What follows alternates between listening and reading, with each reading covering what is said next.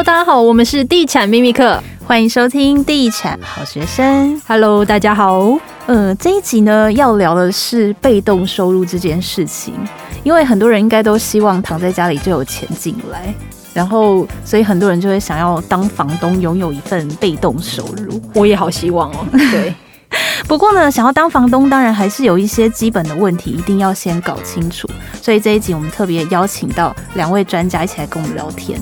一位呢，就是我们新义房屋客服部的主任，他拥有不动产经纪人跟地震师的双证照。我们欢迎翁韶林翁主任。Hello，大家好。嗯，然后还有有天母彭于晏之称的信义房屋天母店的店长邱创贤邱店长。Hello，大家好。嗯，那欢迎两位。那最开始我们先问一下大家最关心的，到底什么样的房子出租的速度会最快？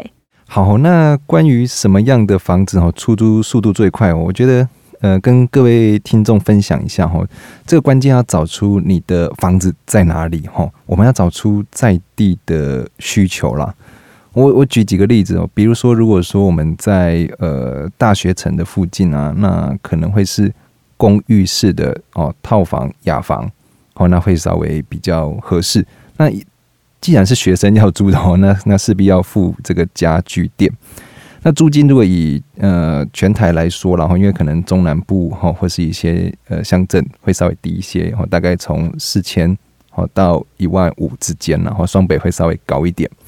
那再来，如果你的房子是在这个呃科技园区哦，比如说在内科哦，或者在南软的部分哦，那那原则上是电梯的一房哦，或是两房会是比较适合，因为我们可能会有呃南部的人到台北的内湖科学园区哦来上班，或是说我们北部人到中科或是都到南科上班哦，所以大概会是科技新贵哦，一到两房会比较适合，那带一点家具哦跟装潢。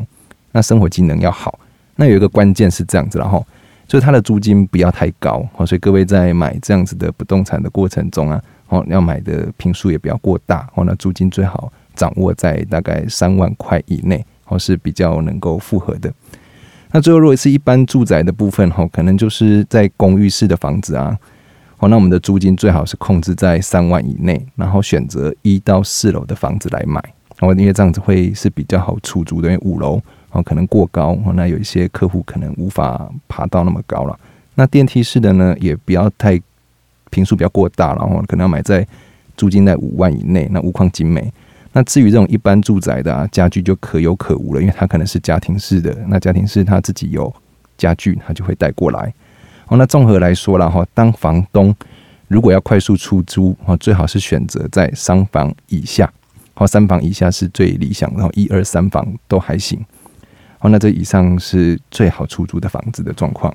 哎，那邱正邱邱店长，我再问一下哦，因为其实啊，就是房子要租人，到底要不要付装潢跟付家电，其实是很多人会讨论的一件事情。所以，照你刚刚的这个回答的话，应该是说要看它的产品，对不对？如果是套房类的产品，最好就是付装潢跟家电；但如果是家庭式的那种出租产品的话，就不一定要准备这些东西，对吗？嗯，没有错哈，因为套房式的原则上它就是一个皮箱嘛，哈，带着衣服，好，那进来就可以住。那这种一定要付家具店才会好出租。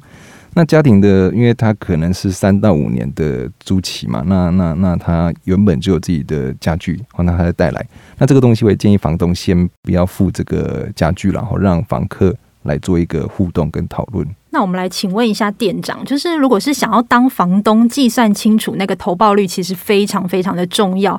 一般来说，每年大概会有哪一些基本的支出，像是佣金啊，或是代书费，或是有一些税金的部分，大概大约如何？然后投报大概要怎么算呢？好的，好，那关于这个，我先呃就投报部分跟各位听众说一下了哈。投报率的话，因为我们每个月会有月租金，那月租金要把它乘以十二。好，那十二之后会变成年租金，那年租金再去除以房屋的总价。那举个例子来说哈，如果说我们月租金是两万元，好，那乘以十二就是一年是二十四万。那房子如果是不动产价值是一千万的市价，这样的投报率就是百分之二点四。好，所以我们可以简单的用好年租金除以房屋总价来计算投报率。那至于呃每年大概有哪些基本的支出哈，我觉得比较常听到的可能就持有的时候会有房屋税、地价税、管理费。那特别还要提一个是会有租赁的所得，因为我们租房子，那房客报税，房东也要报税，会有一个租赁所得。那最常被遗忘的啦，应该会是这个维护跟装修的费用。因为可能我们房子在出租哦，势必有一些可能要整理的部分，或是要维修的，哦，这个隐形的成本哦，也要跟各位呃未来想当房东的听众们哦分享一下。那服务费的原则上哈，在屋主房东这边哈是收一个月，好业一般的业界大概都是收一个月，那当然也有零点五个月的。那零点五个月的部分呢，它会在未来的每一次的续租哦，都会再跟你收零点五个月的服务费。那关于这个所谓的包租代管哈，代管费用哈，在业界是百分之十到十五。好举一个例子，说两万块的租金，百分之十就是一个月是两千元，它可以帮你处理很多的水电的维修或是一些小的事情，房客房东的协调。所以我觉得这个费用，大家如果说呃有希望省心或省力的话，也可以去找这个代管的业者了。好，以上是呃所有的费用，大概是这些。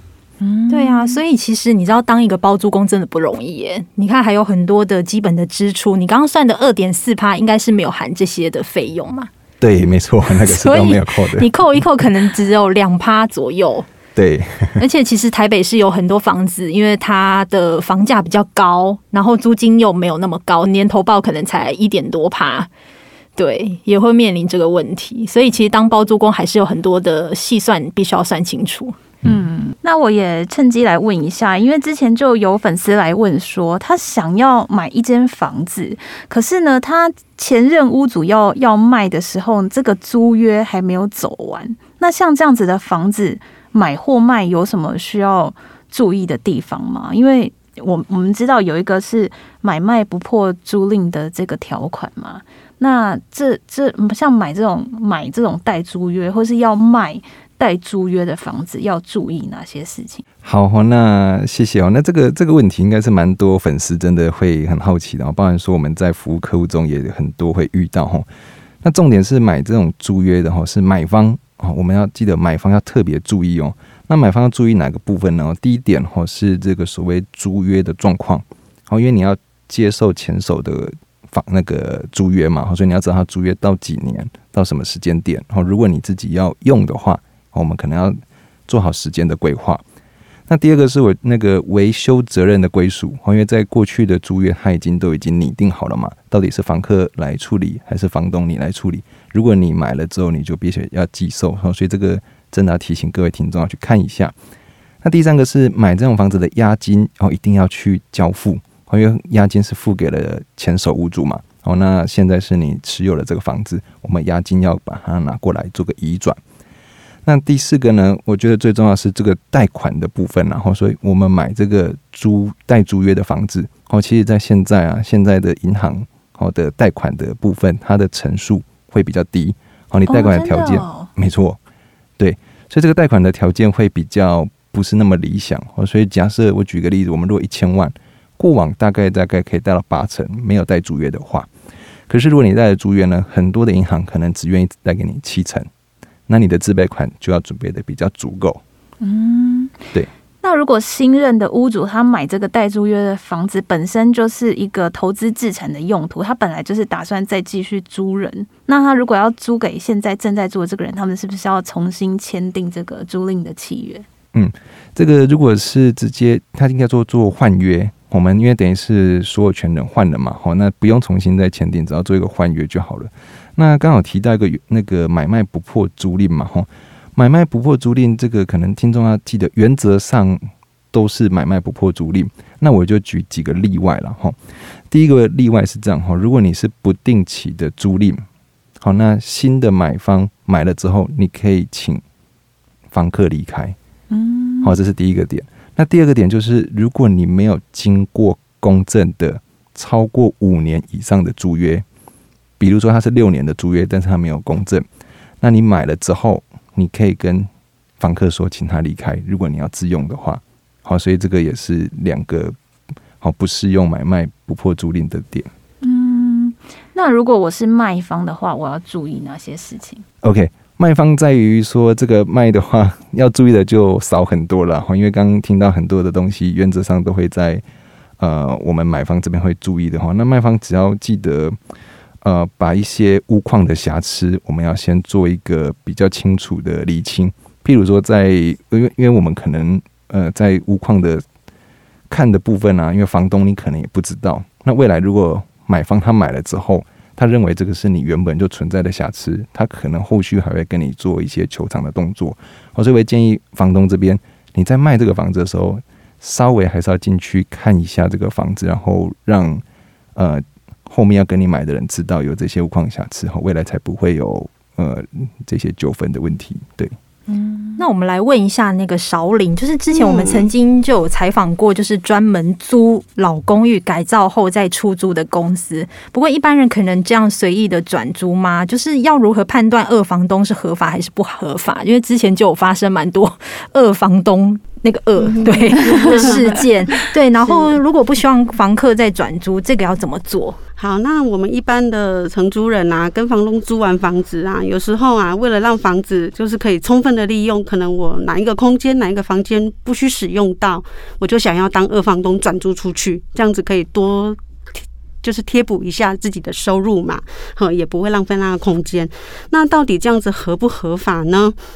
呃，我们先回归到民法的四百四十三条的规范来说哈，如果我们来出租房子，租赁物是那个房子的话，那在签订租赁合约的时候，除非房东他有反对的意思，那如果他没有反对的话，那我们承租人呢是可以把房子一部分的小空间是可以转租给别人的哦。好，可是自从大概几年前。我们政府又订定了一个新的那个条例，好，它的条例名称比较长，《租赁住宅市场发展及管理条例》。那我们一般都是把它简称为租赁专法。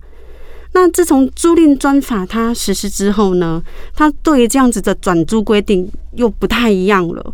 哪里不一样呢？就是我们出承租人呐、啊，房客如果把房子租来之后，我们想要转租给别人。必须要得到原本房东书面的同意，哦，必须要经过他的同意允许，我们才可以转租给第三者。